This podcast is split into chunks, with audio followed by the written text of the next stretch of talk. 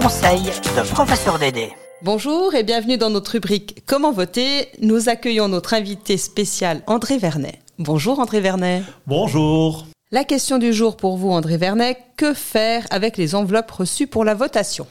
Chaque électeur reçoit, comme pour les autres votations, une enveloppe de vote et une enveloppe d'acheminement. Une fois choisie ou remplie, il suffit de glisser un seul bulletin de vote dans la première, puis celle-ci accompagnée de la carte d'électeur signée dans la deuxième enveloppe. Enfin, selon le moyen que vous choisissez, vous pouvez poster le tout, ne pas oublier de la franchir, ou déposer à l'administration communale pendant les heures d'ouverture, ou venir la déposer à l'urne le week-end du scrutin. Merci beaucoup. Le conseil de professeur Dédé. Vous écoutez PLR Radio.